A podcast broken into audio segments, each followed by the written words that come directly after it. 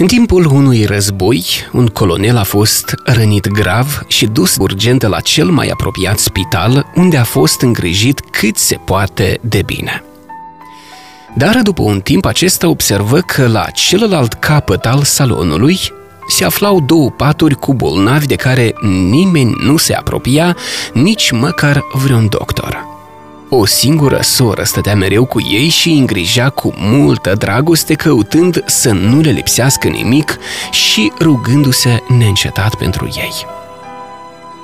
Întrebând de ce sunt bolnavi de la capătul salonului atât de izolați, colonelul a rămas mut de uimire, aflând că oamenii aceia suferă de o boală fără leac și că în scurt timp vor muri.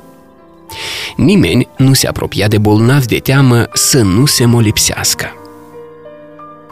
Bine, a mai întrebat colonelul, dar sora care stă mereu împreună cu ei și îngrijește?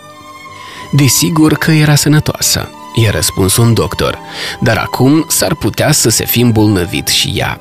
Noi n-am lăsat-o să se apropie, dar ea a insistat spunând că cineva trebuie să îngrijească și pe oamenii aceia. Doamne, a mai exclamat colonelul, n-aș face așa ceva nici pentru un sac plin cu bani. Din celălalt capăt al salonului, sora medicală l-a auzit și, întorcându-se spre colonel, i-a răspuns liniștită și cu zâmbetul pe buze. Nici eu n-aș face acest lucru pentru un sac cu bani. Îl fac însă pentru o răsplată mult mai mare pentru mulțumirea pe care o citesc în ochii acestor oameni sărmani pe care pot să-i ajut și pentru răsplata pe care ne-o va da Dumnezeu fiecăruia dintre noi. Încheiem povestea, dragi prieteni, cu un citat de a lui Ava Iacov. Ești desăvârșit atunci când în locul tău îl preferi pe aproapele tău.